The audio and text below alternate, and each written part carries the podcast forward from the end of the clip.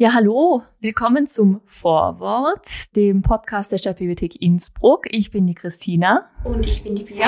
Und heute reden wir darüber, warum wir es eigentlich nicht mehr mögen, wenn Geschichten ein Ende haben. Wir haben also absichtlich einen sehr äh, langen und komplizierten Titel gewählt. Aber eigentlich, worüber sprechen wir heute, Pia?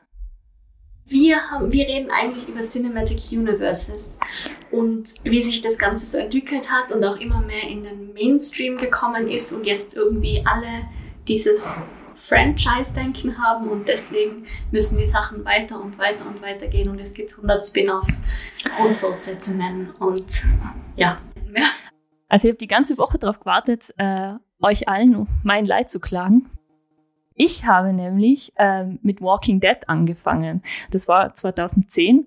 Äh, ich kann mich nicht erinnern, dass es damals schon im österreichischen Fernsehen gelaufen ist, bin aber irgendwie trotzdem auf die englische Version gestoßen. Die erste Staffel war einfach der Hammer. Ähm, noch nie dagewesenes äh, Zombie-Serie. Das hat es damals nicht gegeben. Es gab äh, Romero, der ja in den 70ern die Zombie-Filme so groß gemacht hat und dann halt die ganzen ähm, äh, Remakes, über die wir übrigens nächste Woche reden. Äh, und dann war das die erste Zombie-Serie aller Zeiten im Fernsehen, die auch so explizit Zombies gezeigt hat. Ähm, und ich muss jetzt ein bisschen weiter ausholen, weil das spielt alles eine Rolle, für was ich jetzt gleich, äh, die Beschwerde, die ich jetzt gleich hier vorzubringen habe. Das hat angefangen mit diesem Sheriff Rick Grimes, der aus dem Koma aufwacht. Das ist ja eine Comicbuch-Verfilmung äh, sozusagen. Der wacht aus dem Koma auf und dann ist der so ein, dann folgst du dem quasi, wie er da in dieses apokalyptische Szenario äh, äh, äh, eintaucht und er geht dann aus dem Krankenhaus raus, er findet dann, äh, äh, alle sind halt Zombies und dann begegnet das aus den ersten und dann ähm, und die, die, ich weiß, ich kann mich gar nicht mehr erinnern, ob die Serie, ob die erste Folge damit endet oder anfängt. Jedenfalls steigt er dann aus seinem Sheriff-Auto aus und ist das so, das sind, keine Ahnung, das war Tankstelle oder was weiß ich, und da stehen dann ganz viele Autos, alle sind halt verlassen und es ist alles fürchterlich durcheinander. Das ist, die Leute sind schnell geflohen. Äh, ich glaube, das Bild kennt jeder von jedem apokalyptischen Film aller Zeiten. Und zwischendrin sieht er dann so ein kleines Mädchen in Haus schlapfen und er sieht sie aber nur unterm Auto. Und sie hat so ein Plüschtier in der Hand. Und die muss, das Mädchen muss dann natürlich retten, das kleine Kind. Und dann ähm, kommt sie um die Ecke und dann ist sie äh, zombifiziert. Und es schaut richtig grauslig aus und so. Äh, und, so. und äh, da habe ich mir gedacht, boah, cool. Weil das ist super selten gewesen bis zu dem Zeitpunkt. Ich kann mich nicht erinnern, dass ich schon mal eine Serie geschaut habe, die ähm, äh, so, die hat sich so gritty angefühlt damals. Ich meine, das mag vielleicht auch an dem äh, äh, an dem Zeichner, den sie da drüber gelegt haben. Das ist ja alles fürchterlich extra, äh, das Bild ist ja extra verschlechtert, damit es me mega gritty aussieht und so. Aber da habe ich mir wirklich gedacht, boah, okay, die, die, die, das folge ich jetzt. Und ich habe auch total geliebt, wie sie da Rick ähm, gezeichnet haben, wie der als Figur sich entwickelt hat, weil es ja auch der Schaffer davon, der Robert Kirkman, der diesen, der den Comic äh, gezeichnet hat, der ähm, hat auch gesagt, er möchte einfach schauen, was passiert mit den Leuten und insbesondere als seinen Protagonisten, wenn diese Apokalypse einfach weitergeht und weitergeht. Was wird aus dir? Und zwar so moralisch und menschlich und wie überlebst du und kannst du deine Menschlichkeit behalten? Also eigentlich extrem spannend. Und es ist dann, und jetzt kommen wir zum eigentlich, äh, eigentlichen Thema, nämlich das ist dann leider so, leider so erfolgreich geworden, dass ähm, irgendwann haben nur noch die Quoten eine Rolle gespielt und so um Staffel 6, 7 herum wurde es irgendwie immer schlechter und es wurde immer länger und die Folgen wurden immer verzwickter, weil es immer mehr Nebenplots gegeben hat. Ähm, irgendwann ist, hat dann auch Andrew Lincoln, der Schauspieler, der Rick Grimes spielt, gesagt, jetzt steige ich aus. Das ist einfach, ähm, der ist eigentlich Engländer und der wollte dann halt irgendwann nicht mehr in, die haben in Georgia gedreht, äh, berühmterweise, der wollte halt irgendwann auch einmal, dass das endet nach so und so vielen Jahren. Und hat dann gesagt, und dann haben sie ihn rausgeschrieben. Und dann ist es noch ein paar Staffeln weitergegangen. Und dann, und dann 2022, nach elf Staffeln, die jeweils immer, auf die hast du ja immer ein Jahr warten müssen, also in dieser Zeitspanne von zwölf Jahren, wo du jedes Mal schon hergepasst hast, nach Staffel drei hast du auch jedes Mal irgendwie diese, äh, äh, warten müssen, bis die nächste Folge online geht. Dann hast du warten müssen, bis das Staffelfinale ist und dann die Art, wie die Folgen konzipiert waren. Es ist ja alles Free TV gewesen. Ist halt, es war halt alles, die Spannungsbögen waren um die ganzen Werbeeinschaltungen irgendwie gemacht. Das heißt, du hast dann immer so Leerzeiten gehabt und Filler. Das sind ja, das kennt man auch aus dem linearen TV. Wenn man so Filler-Episoden hatte, hauptsächlich man polstert die, die Runtime. Wird man ja auf seine 20 Episoden kommen. Genau, weil so und so viele mit dem Studio ausgemacht worden sind, bla bla. Und dann, und irgendwie war das ein ständiges Herwarten, wie es jetzt weitergeht. Und dann war, haben sie irgendwann so storytechnisch auch Fehler gemacht, inhaltlich, wo dann ein äh, so zweiwöchiges äh, Scharmützel mit einer anderen Gruppe hat dann irgendwie, ich glaube, drei Staffeln gedauert. Und drei Staffeln, also wenn du in Story zwei Wochen hast und aber out of story sozusagen in der Echtzeit der Zuschauer sind, glaube ich, drei Jahre oder was vergangen. Und das war alles nicht mehr schön.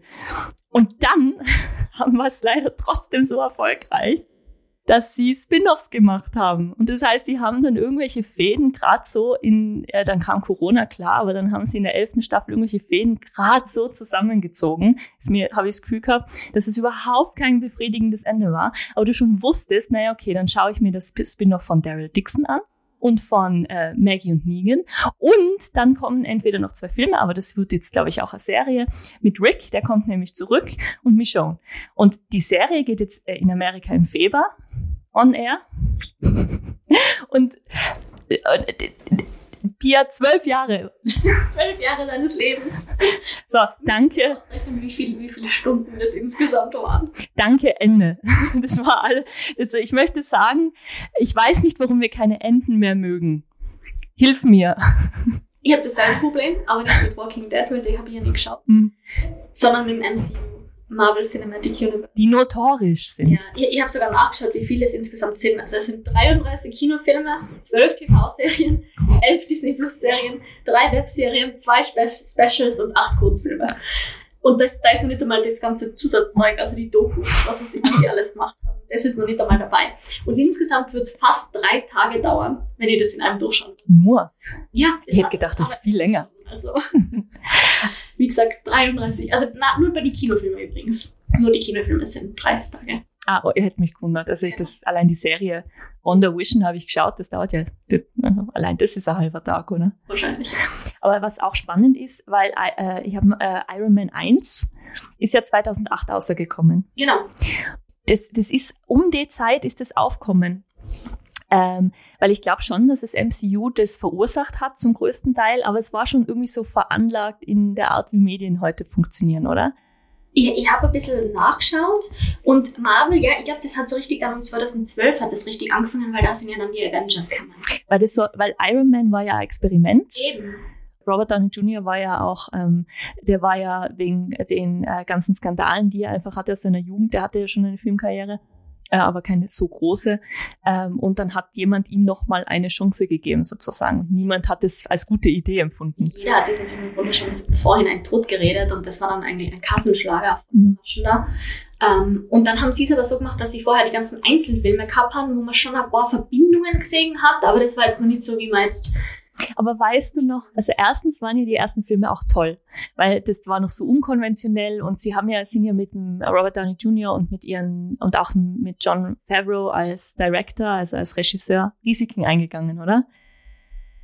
Ähm, Jeder Film hat sich für sich selber stehen können. Ja. Das, der eine Film, also Iron Man, war so ein Action-Adventure-Film. Ähm, dann hat es halt einen Thor-Film gegeben, der so in die Fantasy-Richtung gegangen ist. Captain America war dann so der Soldatenfilm. Und also und eben auch historisch, dadurch, dass es im Zweiten Weltkrieg gespielt hat. Also jeder Film hat irgendwie einzigart etwas Einzigartiges gehabt. Und jetzt sind all diese Filme genau gleich. Es ist der gleiche Humor, mhm. ähm, es, ist, es ist der gleiche Aufbau der Handlung, es ist immer irgendwie ein Konflikt, der wird dann gelöst und am Ende gibt es irgendwie eine riesige Schlacht und ein Haufen CGI. Erinnerst du dich noch, als das so, wie gesagt, das ist ja eine in den letzten zehn, zwölf Jahren eine komplett neue Entwicklung auf dem Medienmarkt. Ich meine, dass jemand, dass, dass eine Serie zu lange geht, das hat schon gegeben. Ähm, aber äh, und gerade eben im linearen TV, wo man dann halt merkt hat, hey, gerade also im, im, im Fernsehen, mit Fernsehserien hast du das Problem und gerade mit Filler-Episoden und so im, wahrscheinlich immer schon gehabt, aber dass es so groß geworden ist und so kulturell allumfassend, das ist auf jeden Fall neu. weißt du noch, wie's, wie, wie aufregend das war, zumindest habe ich das so empfunden, die Idee, dass da jetzt von dem einen Film Leute und dem anderen Film, und beide Filme kenne ich und mag ich, kommen da jetzt zusammen und es fühlt sich viel tiefer an, weil das Lore so da ist. Ja, und das ist damals ja auch von allen äh, Kritiken extrem gelobt worden. Das ist als etwas sehr Positives aufgefasst worden und jetzt, lustigerweise, wird das als etwas sehr Negatives aufgefasst. Ja, weil es, weil es eben die Studios so, also ich meine, es, das, die gehen halt dahin, wo es Geld ist, oder? Und das sind halt Kassenschlager immer noch. Und alle Leute rennen nach wie vor in die Kinos und schauen sich die, diese also ich finde ja inzwischen echt einheitsbreiigen, enttäuschenden Filme an. Und, ähm, so, und das ist ja bei Walking Dead nichts anderes. Die Quoten haben ja immer gepasst. Und solange die Quoten passen, ist ja im Studio das egal. Das sind ja die Schauspieler, das ist der, der Regisseur, das sind die Mitwirkenden, die da Herzblut reinstecken. Wenn der, wenn der Erfolg zu groß wird, dann ist so mein Eindruck, in dieser Branche gibt es diesen Kipppunkt, wo ähm, es Geld wichtiger wird als, ähm, als die, das Künstlerische dahinter. Ja, auf jeden Fall. Ähm, am Anfang hat es ja auch jeder nachgemacht. Das war ja, Marvel hat das mal angefangen und die hat dann eben nachgeschaut. Äh, der Man of Steel, glaube ich, heißt der erste Superman von DC. Von DC, ja. Henry Cavill. Der war dann, glaube ich, also das war um die gleiche Zeit und dann gleich, ah oh ja, und halt ein bisschen später der nächste Film, der es auf jeden Fall ist, das ist dann gleich Batman wie Superman gewesen. Das heißt, die haben sofort versucht, dieses Modell nachzumachen im Grunde. Und auch um die Zeit herum waren ja auch, war dieses Arrowverse ähm, mhm. Also diese ganzen DC-Serien mit Arrow, Flash, Black Lightning, ähm, die waren alle, ja, ähm, die, es war alles um die gleiche Zeit herum und da hat es auch richtig angefangen. Okay, wir haben separate Serien, was wäre, wenn wir die doch einfach verbinden? Und am Anfang ist es ja wirklich was Positives gewesen. Man hat sich gedacht, ah, okay, cool, man kann da ja wirklich was draus machen. Äh, auch handlungsmäßig ist es interessanter geworden und spannender geworden, man hat mehr Figuren gehabt. Und irgendwann ist es aber komplett ausgerufen.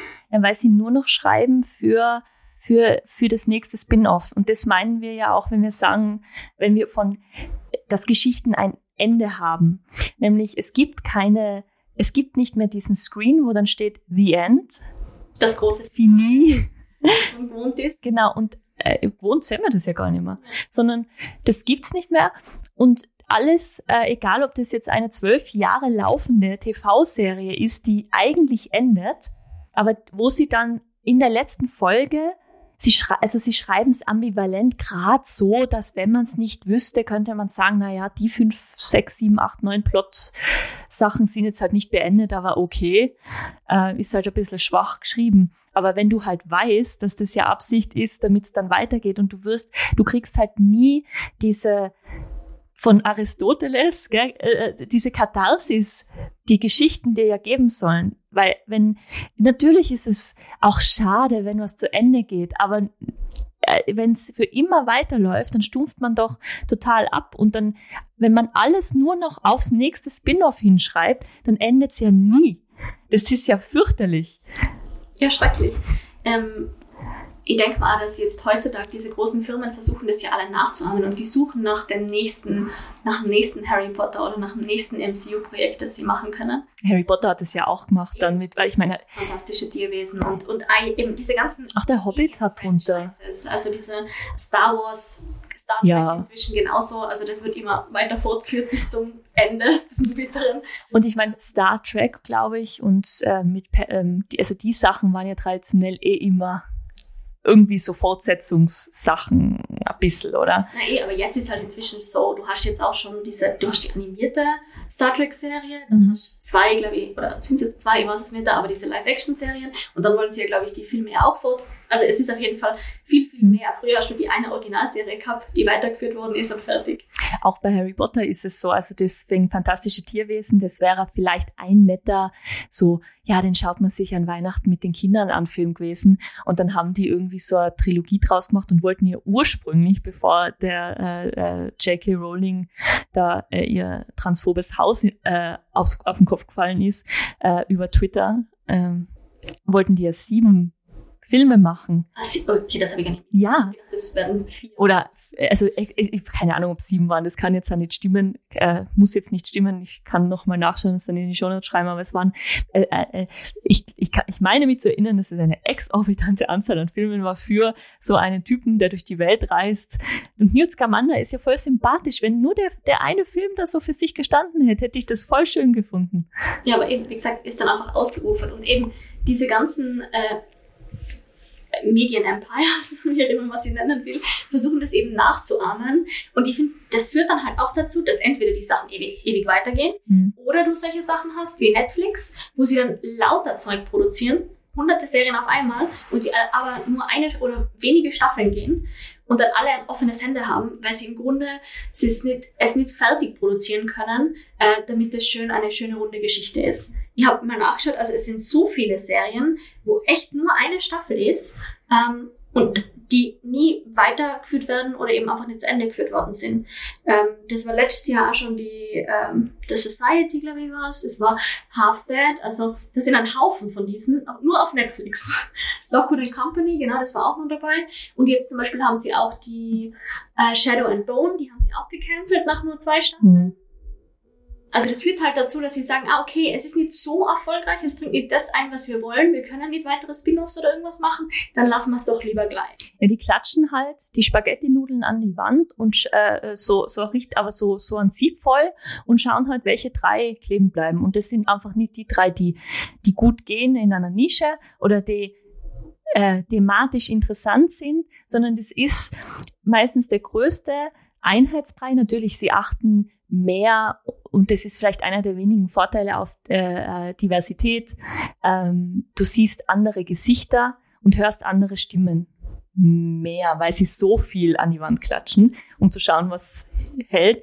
Aber die, die Geschichten, die eigentlichen Inhalte, also die, die sogenannten Storylines, die Plotlines, die, die ja doch nicht von einer KI und auch nicht von einem unterbezahlten ähm, äh, Drehbuchschreiber einfach einmal innerhalb von einer Woche hingeklatscht werden können, die sind halt qualitativ so schlecht geworden, weil du, weil das, da, du brauchst halt für Qualität, das braucht Zeit. Was ich auch finde, ist, dass ähm, die Studios durch diese Geldgier die Freude an Erzähltem extrem trüben.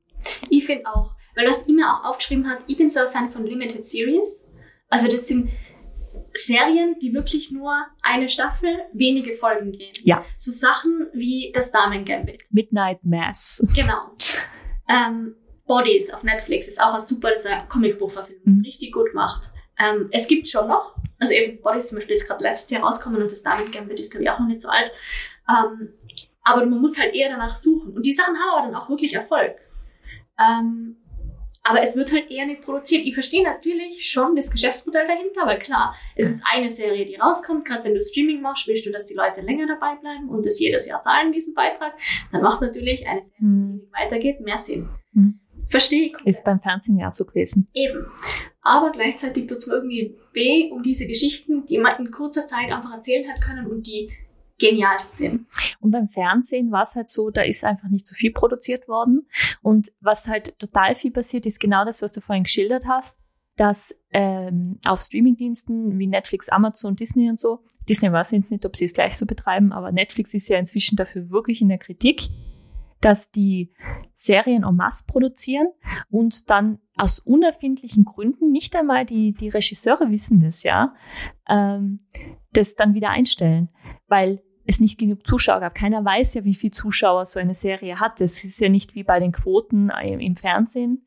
Das wird nirgends veröffentlicht. Das ist ein Betriebsgeheimnis wie Ketchup bei Netflix. Und die müssen es ja wirklich genau wissen, weil im Ja, Gegensatz sicher. zum linearen Fernsehen ähm, haben die halt den Vorteil, dass die ja wirklich genau die Zahlen Die wissen genau.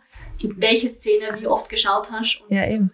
Nach, hinterher nachgespult hast und vielleicht dann nochmal beim Nachspann irgendwas nachgeschaut hast. Und welches Coverbild sie dir von Genau. welchem Schauspieler, von welcher Schauspielerin sie dir zeigen äh, sollen, damit du bloß hinklickst und so. Genau. Also die wissen das ja eins zu eins. Ähm, Gruselig. Das auch. Aber, aber ja, es ist schade. Und ich finde halt auch über äh, ein anderer Aspekt, der vielleicht ein bisschen was damit zu tun hat, das auch, finde ich, äh, gerade in dies, also die, das Comicbuch-Genre ist ja einfach in höchste Höhen in, und in den Mainstream gehoben worden durch, durch Marvel. Das ist ja an sich nichts Schlechtes. Ähm, und Comicbuchfans, ähm, die sind ja, ähm, meistens gibt es da Schnittmenge mit Leuten, die viel äh, auch im Internet am Weg sind und äh, auch viel äh, subkulturell am Weg sind und so. Und ich finde dann auch, dass das, ähm, dass die, diese Cinematic Universes, egal ob das jetzt Marvel ist oder diese, das, was DC versucht hat und was es jetzt wieder versucht und oder The Walking Dead, ähm, die leben von den Fans. Ich meine, siehe Comic Con, für die viele oder die meisten dieser Communities, das sind ja eigentlich nur wenige große Franchises, die nie wieder aufhören. Im Kino zumindest. Die leben natürlich von den Fans, aber ich habe auch das Gefühl, dass ähm, zum, das ist, habe ich zumindest bei Walking Dead und ich kann mir vorstellen, dass es bei Marvel ziemlich parallel abläuft, so ein Anspruchsdenken anfacht bei den Fans, da wo so ungesunde, toxische Sachen dabei herauskommen, so ein Anspruchsdenken an die Macher. Ich will aber dieses und jenes sehen und dieses und jenes will ich aber nicht sehen, weil das triggert mich oder das äh, finde ich eine schlechte Plotline für die Figur, wo es dann so weit geht, dass manche Figuren manche Plotlines nicht bekommen, um zu verhindern, dass da irgendwelche Quoten ab. Ja, genau. Oder die Schauspieler generell dann auch Hate-Mail kriegen. Und ja, und äh, diese, dieser Fetisch um die Schauspieler, die dann irgendwie so mit diesen Figuren teilweise gleichgesetzt werden. Und auch, ähm, also wirklich Anspruchshaltung an die Macher und Macher meine ich jetzt halt alle, die da kreativ beteiligt sind, aber wahrscheinlich vor allen Dingen an die Schauspieler, aber und die und die äh, die die Drehbuchautoren würde ich jetzt nochmal sagen, äh, wenn die präsent sind, zum Beispiel auf der Comic Con, ist äh, Anspruchshaltung an diese an diese Kulturschaffenden, die richtig sehr amerikanisch ist, aber halt richtig gruselig. Ähm, und die auch, äh, man sagt ja immer, es ist gut, wenn die Community mitmacht, aber äh, es ist äh, Social Media, wie zum Beispiel dieser Podcast, ist die eine Sache. Aber das, da geht's ja um das Erzählen von authentischen Geschichten, so wie der Mensch, der da sitzt oder die Menschen, die da sitzen, sich das kreativ zusammen ausdenken. Ja, und ich denke mal gerade, ah, da immer geht es darum, die haben sich sicher überlegt, in welche, oder sollten sich überlegen, in welche Richtung es geht und wie es enden soll. Und nur sie, sicher, sie werden Hilfe haben und wenn sie ein bisschen an, an, an Input von der Community kriegen, ist es noch was anderes. Aber im Endeffekt, sie äh, machen diesen Spannungsbogen und kreieren den. Und ich glaube, wenn du ihnen da auch die Freiheit lässt, das zu machen, sowohl von den Studios als auch von den Fans, nur dann kann das eine gute Geschichte werden. Ähm, weil alles andere, dann geht's nicht auf, finde ich. Weil dann hast du entweder eben so, dass eben es wird nie enden, weil sie wollen immer mehr Geld machen vom Studio und sie wollen nicht das, was die kreativen Köpfe dahinter wollen. Oder die Fans, die genau das wollen, was sie, sie haben, aber dann bist du halt in so einer Geschichte, wo das halt nur so eine reingewaschene Version des Ganzen ist und nicht das, was du eigentlich umsetzen wolltest. Mhm. Als Kreativer. Und das ist dann halt schade. Kreative Integrität. Ja. Und auch den Mut, Leute zu verärgern damit. Ja. Und auch den Mut, Geld zu verlieren. Ich meine, noch kein Künstler ist von alleine reich geworden. naja, aber es ist immer, es ist immer Betrieb und ein Vertrieb im Hintergrund und der trübt dann irgendwie da ein. Ja. Naja, wir jedenfalls wollen äh, auch nächste Woche nochmal über das Thema Ende reden. Und zwar diesmal ähm, im weiteren Sinne, nämlich warum mögen wir eigentlich Remakes so gerne? Da sind wir beide schon sehr gespannt. Wir suchen ein paar Remakes raus äh, als Beispiel. Und bis dahin sagen wir erst einmal Tschüss vom Vorwort. Denkt dran, Hashtag gemeinsam besser. Und wenn ihr euren Frust loswerden wollt, so wie ich die ersten sieben Minuten in diesem Podcast, dann macht das bitte unter post.stadtbibliothek at innsbruck.gv.at oder auf Instagram oder Facebook.